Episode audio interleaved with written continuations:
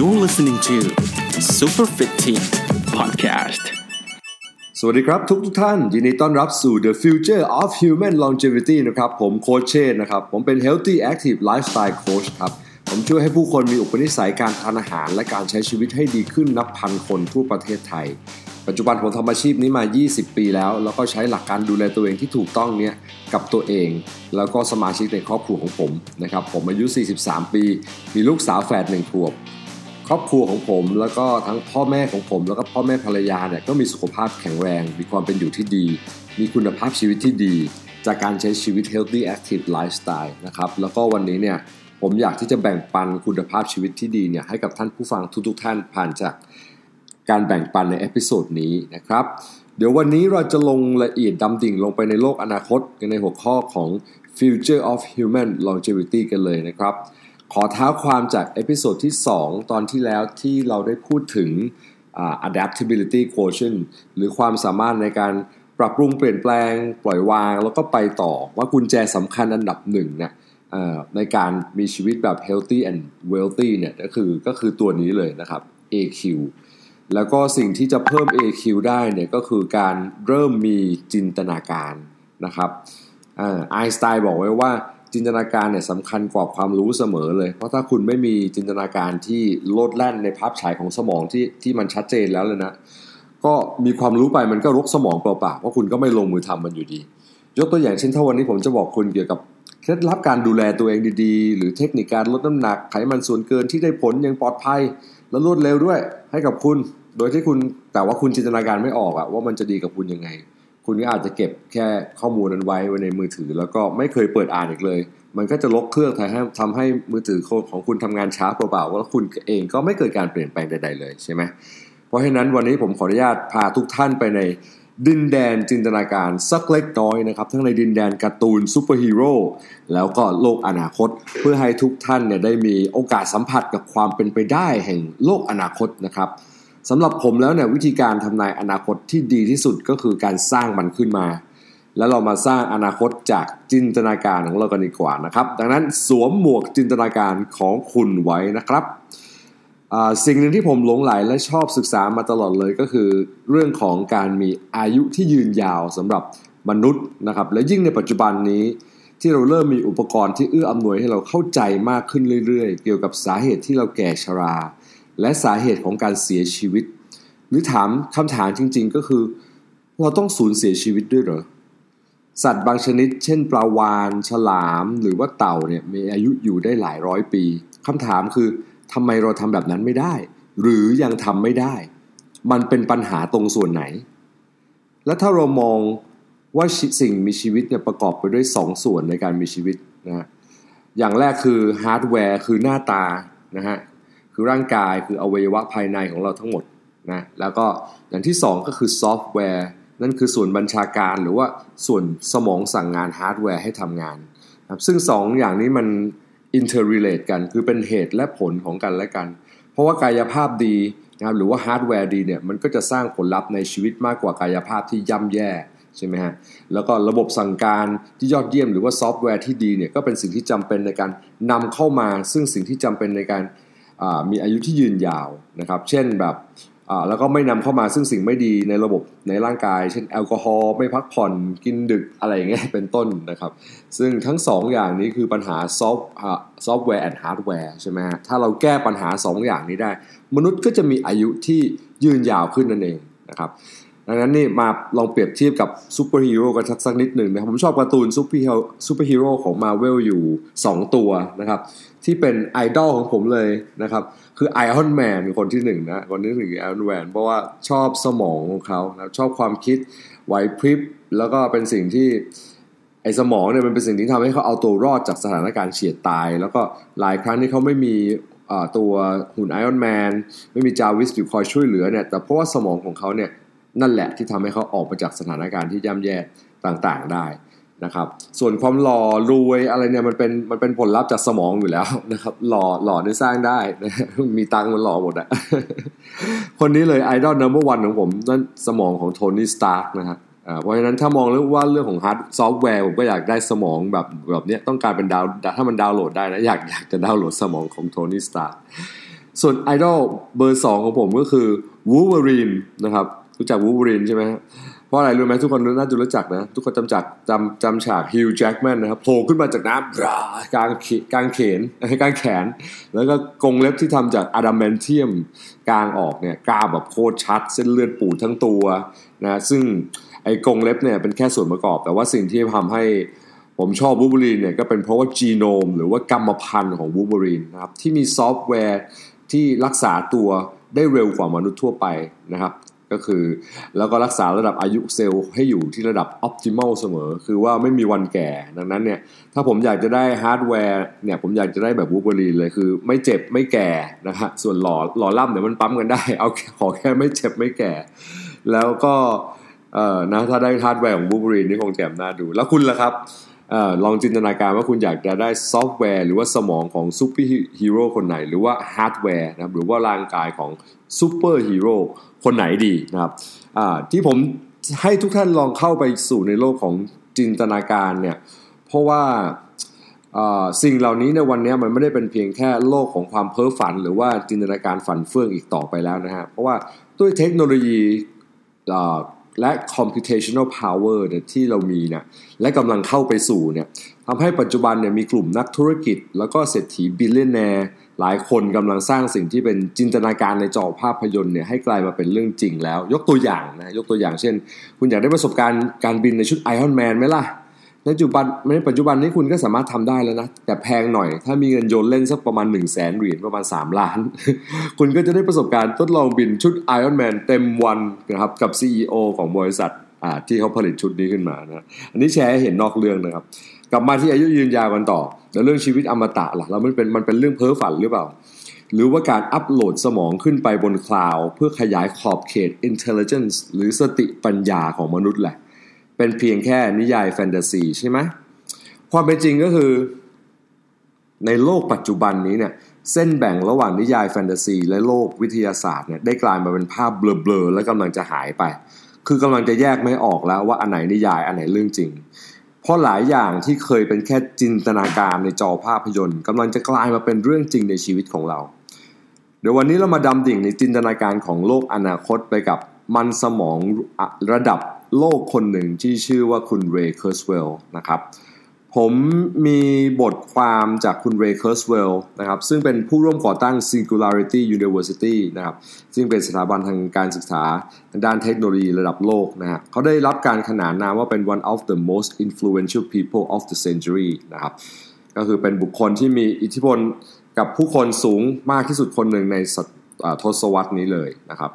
ศตวรรษสินะโอเค แล้วก็เป็นนักคิดนักประดิษฐ์เขาได้ทำนายสิ่งที่จะเกิดขึ้นกับอนาคตของโลก แล้วก็เทคโนโลยีไปนับร้อยสิ่ง แล้วก็เขาได้ขึ้นหน้าปก Times Magazine หลายครั้ง แล้วก็ได้ทำนายถูกต้องและแม่นยำตลอดหลายสิบปีที่ผ่านมาเกี่ยวกับการเปลี่ยนแปลงของโลกนะครับ ตลอดช่วง 20-30 ปีที่ผ่านมานะครับเขาได้ทำนายไว้ตั้งแต่ช่วงeighty นะครับว่าในช่วงปลาย 90 หรือช่วง 2000เนี่ยจะมีสิ่งที่เรียกว่าโซเชียลเน็ตเวิร์กเกิดขึ้น สิ่งที่เขาไม่ได้ทำนายก็คือมันจะเกิดขึ้นกับคนที่ยังเรียนอยู่ในมหาวิทยาลัย แล้วก็เอาไอเดียของเพื่อนมาขายจนร่ำรวยนะครับ แล้วเขาไม่รู้เลยว่า Mark Zuckerberg จะเป็นคนทำวันนี้ แต่เขาได้ทำนาย นี่คือสิ่งที่คุณ Ray Kurzweil ได้ทำนายไว้นะครับคุณ Ray Kurzweil ได้พูดถึงแนวคิดของการมีชีวิตอมตะนะภายในปี 2045 ไว้ดังนี้นะครับ อันนี้คือของคุณ Ray Kurzweil นะ ผมจะอ่านให้ฟังเลย ร่างกายของมนุษย์ถูกสั่งการด้วยยีนในร่างกายของเรา หรือเรียกว่าจีโนม เพียงแต่เราไม่เคยมองร่างกายและชีวิตมนุษย์ในลักษณะนี้มาก่อน การค้นพบการรักษาโรคต่างๆ ของมนุษย์ในอดีตที่ผ่านมา เป็นเรื่องที่เกิดขึ้นโดยการทดลองและล้มเหลว หรือ trial and error ดังนั้นพัฒนาการในการทำให้อายุยืนยาว จึงเป็นกระบวนการที่เชื่องช้ามาก กว่าเราจะค้นพบยารักษาโรคต่างๆ มนุษย์นับล้านคนก็ต้องเสียชีวิตไปมากมาย แต่ข่าวดีก็คือ พวกเราทั้งหมดที่มีอายุที่ยืนยาวขึ้นเนี่ยกำลังมีอายุยืนยาวขึ้น เพราะถ้าเป็นเมื่อ 1,000 ปีที่แล้วเนี่ยอายุเฉลี่ยของมนุษย์โลกคือ 19 ปี ในวันนี้อายุเฉลี่ยของประชากรโลกคือ 70 ปี แต่ทั้งหมดนี้กำลังจะเปลี่ยนไป ทั้งหมดนี้เป็นเพราะเราได้ทำโครงการบันทึกข้อมูลยีนในร่างกายมนุษย์ได้สำเร็จ เรียกว่า Genome Project นั่นคือ มนุษย์สามารถมีข้อมูลเกี่ยวกับ DNA และยีนส์ทุกอย่างในร่างกายบันทึกไว้เป็นไฟล์ดิจิตอลและเราสามารถออกแบบสามารถจำลองสถานการณ์ เข้าใจและสามารถสั่งโปรแกรมสั่งงานมันได้ คุณเรย์ได้พูดถึงสิ่งที่เรียกว่าสะพานทั้ง 3 สู่การยืดอายุอย่างไร้ขีดจำกัดไว้แบบนี้นะครับ Bridge ที่ 1 หรือสะพานที่ 1 คือสิ่งที่เราทำได้ตอนนี้เดี๋ยวนี้ การทานอาหารที่สมดุล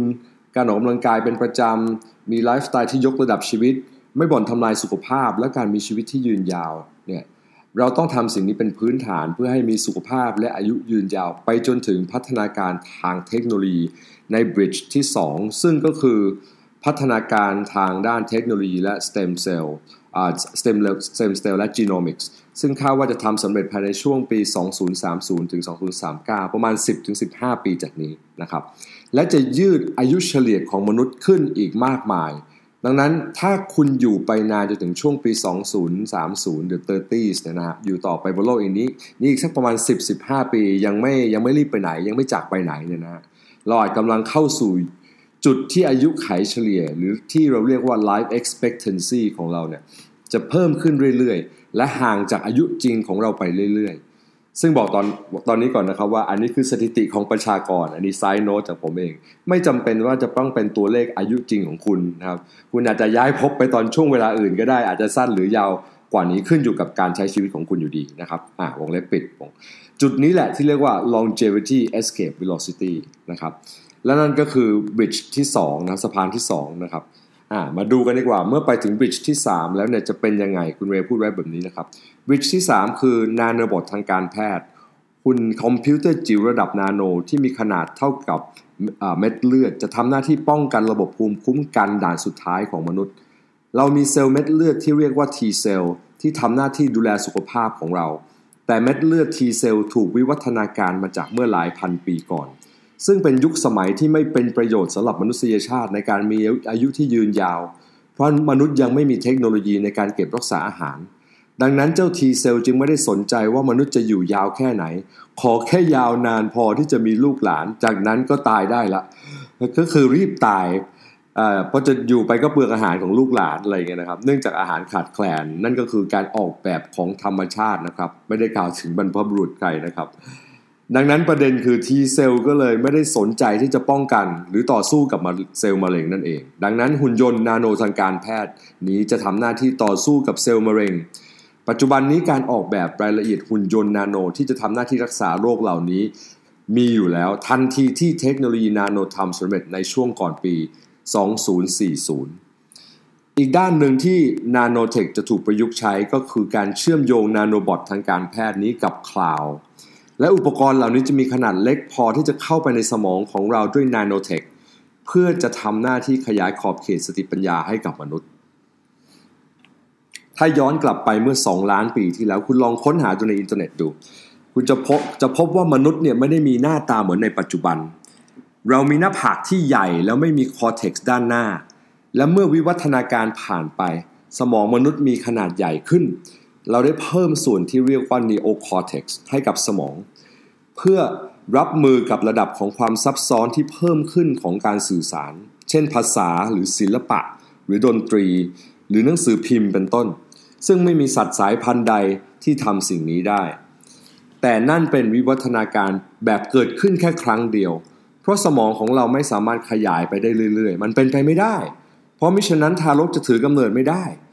และทางออกของเราก็คือการเชื่อมโยงสมอง neocortex ของเราเชื่อมโยงกับคลาวด์แบบไร้สาย แบบเดียวกันกับที่โทรศัพท์ของเราเชื่อมโยงกับคลาวด์นั่นเอง และคลาวด์และเครื่องมือใหม่สำหรับมนุษย์ที่จะถูกคิดค้นก็คือการเชื่อมโยงสมองมนุษย์เข้ากับคลาวด์นะครับคือผลผลิตของเทคโนโลยีการสื่อสารที่มีพลังในการคำนวณเพิ่มเป็นเท่าตัวในทุกๆปี เราจะกลายเป็น ผลผลิตแบบไฮบริดระหว่างเครื่องจักรกับชีววิทยาภายในปี 2045 มนุษย์จะมีความฉลาดชาญฉลาดเพิ่มขึ้น 1,000 ล้านเท่า แบบเดียวกับที่ความสามารถของคอมพิวเตอร์ เพิ่มขึ้นนับล้านเท่าในช่วงไม่กี่สิบปีที่ผ่านมา อืมและนั่นคือส่วนหนึ่งของการบรรยายจากคุณเรย์เคิร์สเวลที่ผมนำมาแปลให้ฟังนะครับ อืม ฟังแล้วเป็นยังไงกันบ้างนะครับ อาจจะ มีความหลายความรู้สึกนะฮะเดี๋ยววันนี้ผมจะลองแยกย่อยว่า หลังจากฟังข้อความทั้งหมดที่ผมอ่านให้ฟังแล้วคุณเป็นยังไง ตอนนี้คุณอาจจะรู้สึกงงงวยสับสน คือแบบอะไรเนี่ยไม่เข้าใจอะไรใครคือเล แล้วมันจะต้องพิสูจน์ให้ได้ใช่ไหม มันจะเป็นไปได้หรอ มันอยากคืออยากรู้เพิ่ม อันนี้ก็คือแบบที่หนึ่งนะคือแบบสงสัยงงงวยสับสนอยากรู้อะไรอย่างเงี้ยนะฮะหรือคุณมีอาการอันที่สองก็คือแบบมันตื่นเต้นเลย คือฟังแบบเข้าใจหมดโอเคสับเข้าใจโอ้จริงเหรอดีดีเลยมากแล้วก็แบบเหมือนโอเคเลย แบบอยากให้อนาคตอันนี้มาถึงแบบเร็วๆเลยเป็นแบบจัสติน believer เลยอะไรเงี้ยแล้วคือแบบแบบที่สองคือเชื่อเลยโอเค get เข้าอยากเข้าไปสู่แล้วหรือแบบที่สามคืออาจจะแบบเหมือนแบบอะไรอะตลก หรือแบบเย้ยหยันคือคิดว่ามันเป็นไปไม่ได้ มันบ้ามันประสาทแล้วแบบมันเรื่องเพ้อฝันแล้วก็ไม่เชื่อว่าสิ่งนี้มันจะเกิดขึ้นอนาคตของมนุษยชาติเนี่ยก็คงจะไม่ค่อยดีขึ้นอยากเดิมสักเท่าไหร่หรอกอะไรเงี้ยคือเป็นแบบเป็นแบบที่สามอย่างเงี้ยนะฮะเออคือไม่ว่าคุณจะคิดยังไงนะครับ คุณก็ถูกทั้งหมดเลย เพราะว่าเราทั้งหมดจะลงมือทำจากบริบทที่เราสวมใส่ให้กับชีวิตนะคุณบอกว่ามันเป็นแบบไหน คุณก็จะลงมือทำให้สอดคล้องแบบนั้นแหละ เช่นถ้า บริบทของคุณคือคุณอยากรู้เพิ่มเนี่ยอนาคตที่คุณกำลังจะเข้าไปสู่ก็คือ ไปค้นหาเรียนรู้ใช่ไหมฮะซึ่งคุณก็สามารถไปหาข้อมูลเพิ่มเติมได้นะครับ สะกด singularity singularity university นะครับ s i n g u l a r i t a แล้วก็ university นะครับ แล้วก็อีกชุมชนหนึ่งที่ผมแนะนำก็คือ abundance digital นะครับ ที่เป็นชุมชนของ CEO แล้วก็ผู้ประกอบการชั้นนำจากทั่วโลกมารวมตัวกัน เพื่อสร้างเทคโนโลยีและการให้บริการที่สร้าง Impact กับโลกนะครับ ลองไปค้นหาดูได้เลยนะครับ Abundance Digital นะครับ A B U N D A N C E แล้วก็ Digital นะครับ แล้วก็ถ้าปฏิถ้าปฏิกิริยาของคุณตอนนี้คือ ไม่เชื่อต่อต้านแล้วก็ปฏิเสธ หรือเย้ยหยันเนี่ยนะครับ อนาคตที่คุณกำลังจะเข้าไปสู่ก็คงจะเป็นการใช้ชีวิตแบบเดิมนะครับ แล้วก็ได้ผลลัพธ์แบบเดียวกันกับก่อนที่คุณจะได้เริ่มฟังรายการนี้นะครับ อันนี้ก็ไม่ได้ผิดอะไร ผมก็ไม่ได้โต้เถียงกับความเห็นต่างใด ๆ นะครับ ทุกทุกคนเป็นเจ้าของภาพอนาคตที่พวกเขาวาดไว้เองทั้งหมดนะครับ อนาคตของคุณก็เป็นแบบที่คุณ วาดภาพไว้เพียงแต่ว่า ผมว่าแบ่งปันว่าอะไรที่มันเป็นไปได้นะครับ เพราะมันไม่มีอนาคตที่แบบเหมือนตายตัวอยู่แล้วนะ มันมีแบบแค่อนาคตในฐานะของความเป็นไปได้ในวันนี้นะครับเออเราสมองของเราอยู่ตรงนี้ยังเชื่อมโยงกับคลาวไม่ได้นะแต่มันก็เชื่อมโยงใกล้ๆกันแล้วผ่าน device ที่เราสื่อสารกันทางพอดแคสต์นี่นะแล้วผมก็เลือกที่จะมองอนาคตข้างหน้าด้วยมุมมองที่ว่าอนาคตเนี่ยมันมีความสดใสแล้วก็อุดมสมบูรณ์ อยู่นะครับ ผมขอเชื้อเชิญทุกทุกท่านที่มีแนวคิดเดียวกันเนี่ยให้เริ่มต้นไปในการเดินทางของเรานะครับไปในชุมชน Super Fit Team นะครับ เราจะไปถึงอนาคตได้นะครับ สิ่งสำคัญสุดเลยก็ต้องทำ bridge ที่ 1 หรือสะพานแรกของเราให้ดีเสียก่อนนะครับ นั่นก็คือการใช้ชีวิตแบบ healthy active lifestyle นะครับ แล้วก็รายล้อมตัวเองให้อยู่ในชุมชนที่ให้พลังกันและกันนะครับ ดังนั้นเนี่ยใครที่ยังไม่ได้เข้าไปใน Superfit Team Community ของเรานะครับ คุณเข้าไปทำได้เลยนะครับ สมาชิกในชุมชนของเราเนี่ยทุกคนสามารถ ขอประอขอรับบริการประเมินสุขภาพและความเป็นอยู่ที่ดีจากโค้ชสุขภาพ Super Fit Team นะครับที่เชิญคุณเข้ามาในชุมชนนะครับตรงนี้ก็คือฟรีไม่มีค่าใช้จ่ายนะครับ แล้วก็สามารถที่จะเข้ามารับบริการใน Active Center ของเราทั่วประเทศไทยได้ฟรี 1 ครั้งด้วยนะครับ รีบไปโหลดกันด่วนเลยนะครับ ทันทันทีไม่ต้องรอเดี๋ยวนะครับ โอเค ก็ขอบคุณมากนะครับที่ฟังการมาจบ3 episode แล้วแล้วเจอกันใน episode หน้านะครับ ในหัวข้อนะครับ from bridge 1 to bridge 2 what to do from now till then นะครับ จากสะพานหนึ่งไปสะพานสองเราจะต้องทำอะไรจากตอนนี้ไปถึงตอนนั้นสำหรับวันนี้ขอลาไปก่อนจ้าบ๊ายบายติดตาม Superfit Team Podcast ได้ในทุกๆ สัปดาห์ และยังสามารถติดตามได้ทาง facebook.com/superfitteam และ youtube.com/superfitteam